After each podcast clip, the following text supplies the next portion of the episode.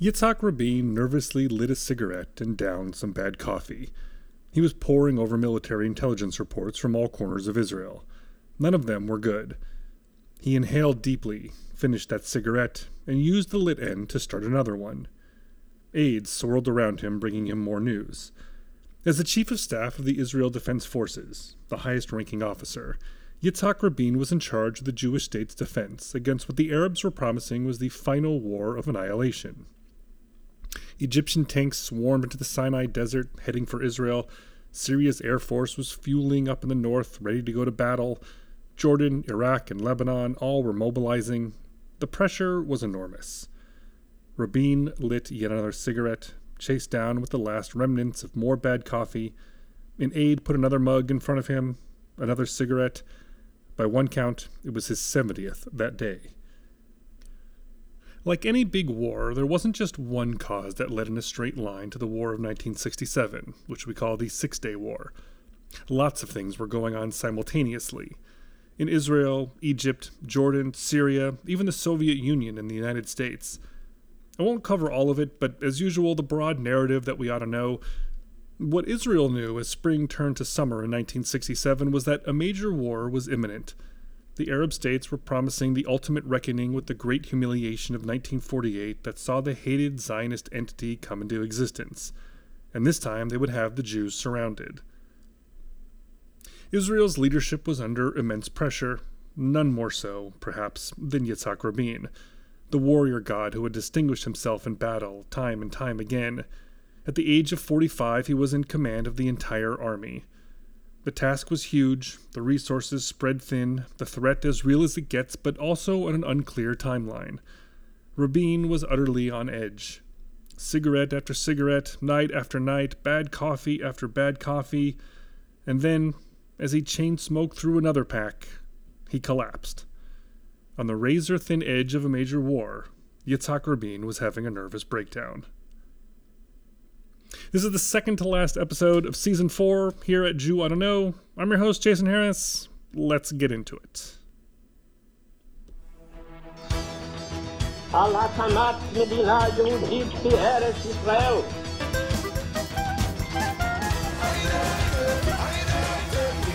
I would say to young people that we can do everyone our share to redeem the world. Recently released classified transcripts from the months leading up to the Six Day War reveal that Israel's top leaders didn't quite see it coming. I mean, yes, they knew the situation was getting more perilous as the winter of 67 turned into the spring and then the summer, but the war itself was the culmination of a wide array of events rhetoric, politics, confusion, diplomatic failures, superpower meddling, and a host of other sources that were really hard to put together in a moment. And I'll admit, I've been trying to figure out how to tell the story in a way that is concise but still covers the main events and isn't just a boring recitation of political and military events. There are any number of angles to choose from, and I've been struggling to figure out which threads to pull on, so just letting you know. But anyway, by 1967, if you were an Israeli leader trying to figure out which country you were most likely to go to war with, the smart money would be Syria. Syria and Israel have been engaged in low level conflict for several years now, over Syria trying to stop the flow of water to the Jordan River, and Israel cultivating small bits of farmland that Syria claimed was theirs, over Fatah, the Palestinian terrorist group using Syria as a base to attack Israel, and Syria using the Golan Heights as their platform to constantly bombard kibbutzim in the valley below, wounding and killing Israeli civilians. Israel's top spy, Eli Cohen, had been executed a year and a half earlier in 1965. In those secret transcripts from the security meetings before the Six Day War, Israel's leaders debated how to respond, especially to the constant artillery fire on the kibbutzim. Yitzhak Rabin, as the IDF's chief of staff, was aggravated that the situation in the north kept the army on a constant state of high alert, which wasn't sustainable in the long run. Some ministers advocated a more aggressive response, like using the air force to attack Syrian positions. Others worried that escalating Israel's response would lead to an outright war. And in the meantime, in April of 1967, the Soviet Union began egging on the Syrians by falsely claiming that Israel was mobilizing its army to attack Syria. It wasn't true, the Soviets knew it, but they doubled down on the claim. It's a reminder, as I like to say, that you should not think that the Arabs and Israelis are always the key players in the Arab Israeli conflict. Very often we are talking about the meddling of other countries and even bigger forces, like, in this case, the Cold War. Because as the Arab countries started falling out with the United States and Europe in the late 1950s and early 1960s, the Soviets started raking in the benefits. The Middle East became fertile ground for Soviet influence, and in particular, the Soviets chose to go all in with Syria.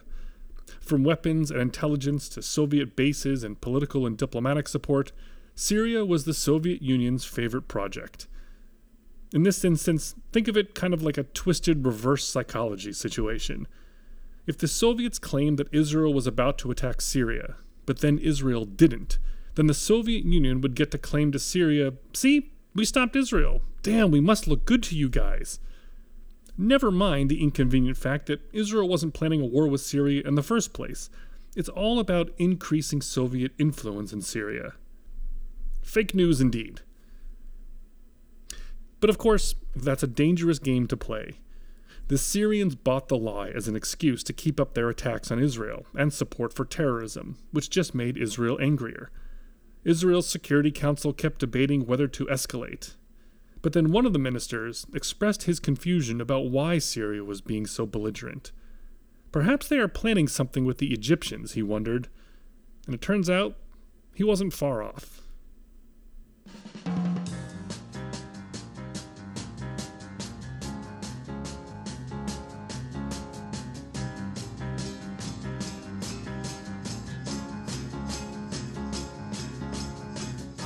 Egypt and Israel were a bit like two boxers warily circling around each other in 1967. They may have wanted to come in swinging, but the ref was holding them back. Remember that they had fought a war on the Sinai Peninsula back in 1956, that triangular piece of desert that sits between Israel and Egypt and that has the Suez Canal. Israel won that war and took over the Sinai, but in exchange for giving the territory back to Egypt, the United Nations agreed to establish a peacekeeping force in both Sinai and the Gaza Strip to prevent the Egyptian military from getting close enough to threaten Israel. That's your ref. And the United States, Britain, and France all promised to support Israel if the Egyptians did. So, if you're Israel in 1967, the reason why you are more worried about Syria than about Egypt is that you've got the United Nations standing literally between you and Egypt. Israel's not going to get attacked from there. They don't have to worry about it. But for the last 10 years, President Gamal Abdel Nasser of Egypt had been nursing his humiliation of defeat at the hands of the Jewish state. That had weakened his stature amongst his fellow Arabs, along with other military adventures that had gone wrong, like a war in Yemen that had turned into Egypt's version of the Vietnam War. But a crisis with Israel, in which he would come out the winner, could really help turn things around. With the support of his fellow Arab states, particularly Syria, Nasser in 1967 thought he could spark a conflict with Israel that would erase the shame of his defeat in 1956. And here's where I point out that, like, books have been written about the situation, and I'm just giving you the big picture overall here. But we're setting up the geopolitical situation. Armed conflict with Syria in the north, and in the south, Egypt, pacing like a big cat trying to find an opening to pounce. But the United Nations was standing in the way, though it wouldn't be for long.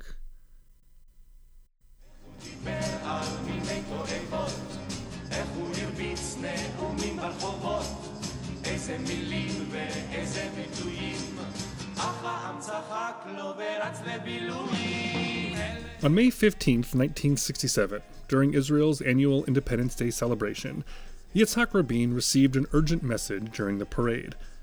Egyptian military forces were pouring into the Sinai Peninsula, heading towards Israel.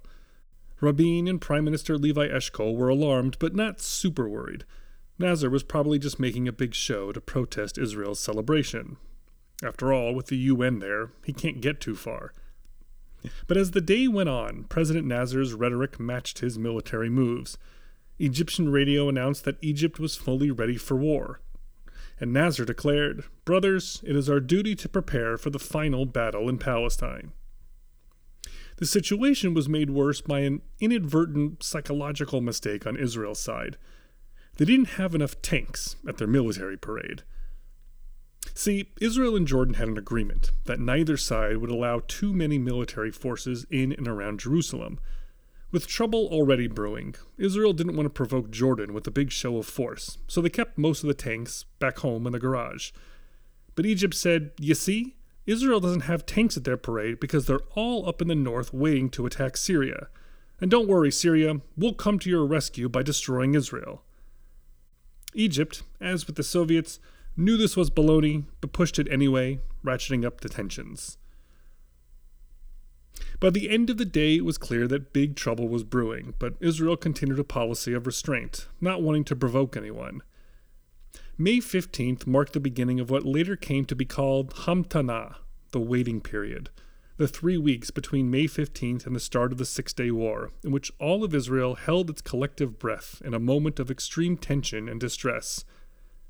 And within a couple of days, things got worse. The next day, May 16th, Nasser ordered the United Nations peacekeeping force in Sinai and Gaza to leave. And incredibly, the United Nations agreed. Their excuse was that technically the UN needs a country's permission to stage peacekeeping troops in its territory. The UN had that from Egypt as part of the condition for getting the Sinai back after the war in 1956, but now Egypt was kicking them out.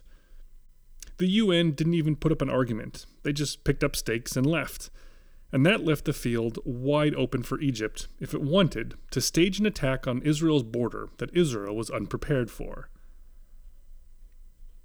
To try to get prepared, and quickly, Israel began mobilizing the reserves. Now, you probably know that military service in Israel is compulsory. All young adults, more or less, men and women, serve in the army for a few years beginning at age 18 but Israelis continue to serve in the reserves for another 20 years or so after they leave the army, spending a week or two or a year back on base. So Israel's active duty military is actually quite small, just a few tens of thousands of troops at any given moment. In the event of a war, the reserves get called up. But there's a catch. The reserves are also the ordinary citizens, the shopkeepers and factory workers and teachers and bank tellers. If they're called up, their jobs are left hanging, and so the system can only work at maximum capacity for a short while. Otherwise, as we know from the coronavirus pandemic, the economy collapses. Calling up the reserves, then, is major. And on May 20th, Israelis started dropping everything, and sometimes with only a few minutes' notice, grabbing their gear and heading out to their bases. Yet all that takes time, and Yitzhak Rabin knew that Israel had to postpone a war for as long as possible to give them time to prepare a defense against the Egyptians. In the meantime, the Israeli government still wasn't convinced that Egypt really wanted war. So they made what we might call a design parameter. If Egypt were to blockade Israeli shipping out of the port city of Eilat in the south, then Israel would know that Egypt meant war. Because cutting off shipping meant cutting off trade, which was the vital artery for the Israeli economy. As long as Egypt didn't do that, then there was still a chance, on the Israeli perspective, that this was all just a big show. On May 22nd, President Nasser blockaded a Eilat.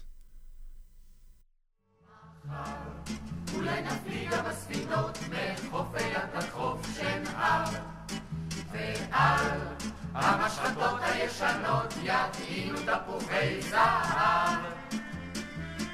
There's a little waterway called the Straits of Tiran that leads from the Red Sea to the port of Eilat in Israel. From there, a ship can reach the Indian Ocean in Asia or head up through the Suez Canal into the Mediterranean and Europe. Since the Sinai War in 1956, Israel had maintained that blocking the Straits of Tiran would be a justification for war, and now Nasser had done it.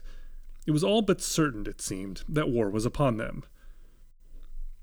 Aggressively chain smoking his cigarettes, Yitzhak Rabin came to a couple conclusions. One was that Israel would most likely win the war. Even up against both Egypt and Syria, Israel had the military strength to win. But it would also be extremely costly, Rabin told Prime Minister Eshkol. There will be huge numbers of dead soldiers and civilians. Plus, Rabin added, we'd have to make sure that the war was very short. Otherwise, Israel would run out of weapons and the reserves would crash the economy. What Israel really needed, said Rabin, was time. It was that night that Rabin had his nervous breakdown. He recovered by the next day, and the incident was blamed on too much caffeine. It all just added to the enormous tension of the Hamtana, the waiting period. And there was another problem. One of the lessons Israel learned after the war in 1956 was that it could win militarily but lose politically by being diplomatically isolated on the world stage. And that was especially true when it came to the United States, which was much more friendly towards Israel now, under President Johnson, than it had been in the 1950s under Eisenhower. Israel couldn't afford to alienate the United States by going against its interests in the Middle East. Again, we see the influence of the Cold War at play. Israel couldn't just attack Egypt and Syria without the backing of the United States and the other European powers, even if Egypt was provoking Israel. And so, before war could happen, and to try to buy Yitzhak Rabin some time, Israel had to go the diplomatic route. And so, on May 24th, Israel's foreign minister, Abba Eban, headed off to Paris, London, and Washington to try to rally support in a last ditch effort to stave off war. All right, so let me again do that which just kills me and condense books down into one paragraph. In essence, everyone told Abba Eban the same thing don't shoot first. Everyone agreed that Egypt's actions justified war, but they all wanted to try to remove the blockade diplomatically first.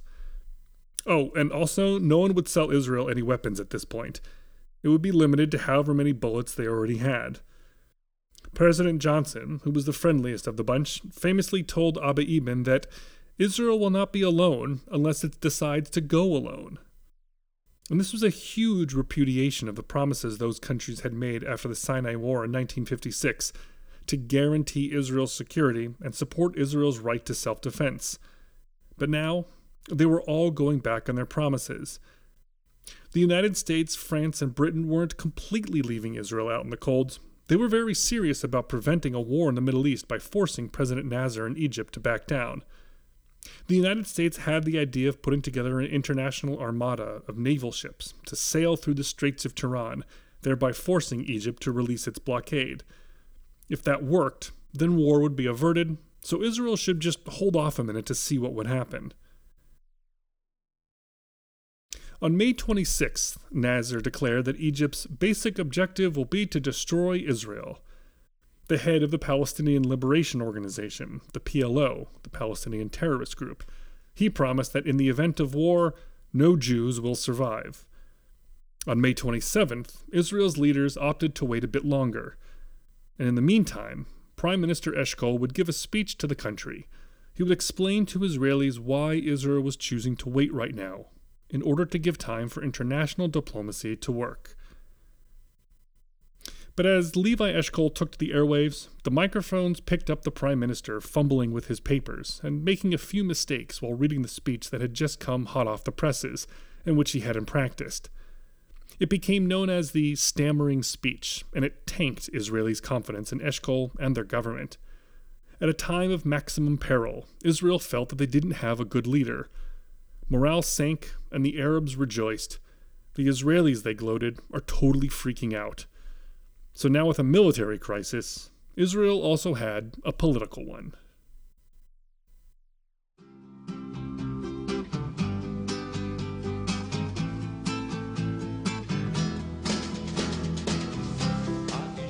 As Hamtanah, the waiting period, crossed into June of 1967, Levi Eshkol was under a great deal of pressure from the Israeli public, who demanded all hands on deck from Israel's leaders.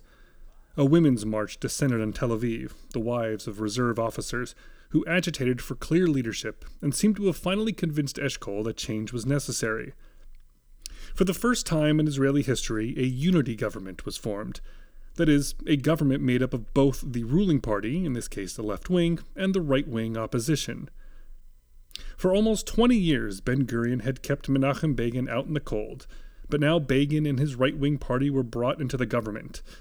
It's like if President Obama had asked George Bush to move back into the White House to help him out. Times were so crazy that Begin even suggested that Ben Gurion, his arch nemesis, be made prime minister again, as he was the only one with the necessary experience to lead Israel through this. Ben Gurion refused, but really appreciated the gesture. If I had known years ago that Begin felt this way about me, he said, Israeli history would have been a lot different. Man, those two. Perhaps most importantly, Moshe Dayan, one of our warrior gods and hero of the 1956 Sinai campaign, he was brought in to serve as defense minister. And one of the IDF's top generals, Chaim Herzog, took to the radio every day to assure nervous Israelis. If I had to choose today between flying an Egyptian bomber bound for Tel Aviv or being in Tel Aviv, I would, out of a purely selfish desire for self preservation, opt to be in Tel Aviv, he said, according to historian Martin Gilbert. Yitzhak Rabin later said how much those words comforted Israel. And by this point, Jordan had come into the game. As I've talked about before, King Hussein was a solid moderate when it came to Israel, he wasn't a Zionist, but he was definitely not looking to go to war with Israel and had a friendly relationship with the United States. He didn't get along with either Egypt or Syria, but now, on the verge of war, he was more or less forced to sign a defense pact with Egypt. If all the other Arab states were going to attack Israel, he really couldn't be the one guy left out. And also by now, in early June, the United States had come around that war was inevitable the idea of sending a naval force to the Straits of Tiran never happened, and with that, the last excuse to demand that Israel wait for diplomacy to work. When the United States Secretary of State, Dean Rusk, was asked if the U.S. was trying to restrain Israel, he said, I don't think it is our business to restrain anybody. That was the green light that Israel was waiting for. If they went to war now, the United States wouldn't object. There was simply no other way to break the blockade and stop Egypt. And now it was a question of the delicate balance between the economic and emotional destruction of continuing the waiting period versus, as the generals were predicting, the death and devastation that would come from finally pulling the trigger to go to war. For seven straight hours on Sunday, June 4th, 1967, Moshe Dayan and Levi Eshkol laid out their war plan. At the end of the day, Israel's leadership voted unanimously to give the two men the green light. There was one caveat. The two of them would decide in secret the exact moment when the war would begin. Dayan and Eshkol retreated to a room by themselves and threw the dice.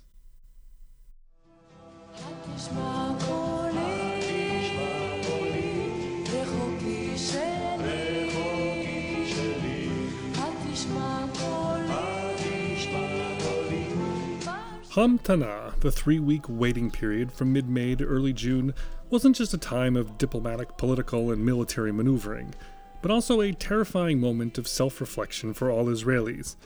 They had come so far in the 19 years since Israel became independent. They had done what no Jews in 2,000 years, or really even ever, had managed, which was to build a modern democratic and Jewish state to serve as a home for Jewish civilization. So many successes and incredible accomplishments. But times had also changed, and there was a new generation of Israelis who had different experiences, ideas, and values than their parents who had founded the state. As certain war approached, Israelis wondered if this would be the end of the dream they had only just begun to build. Today's music was Israeli rock bands from the 1960s, a couple songs from The High Windows and the Army's Nahal Unit Band, Coming up on the final episode of season four here at Jew Oughta Know. That's next time. Thanks for listening, everyone. Lehitraot. See you later.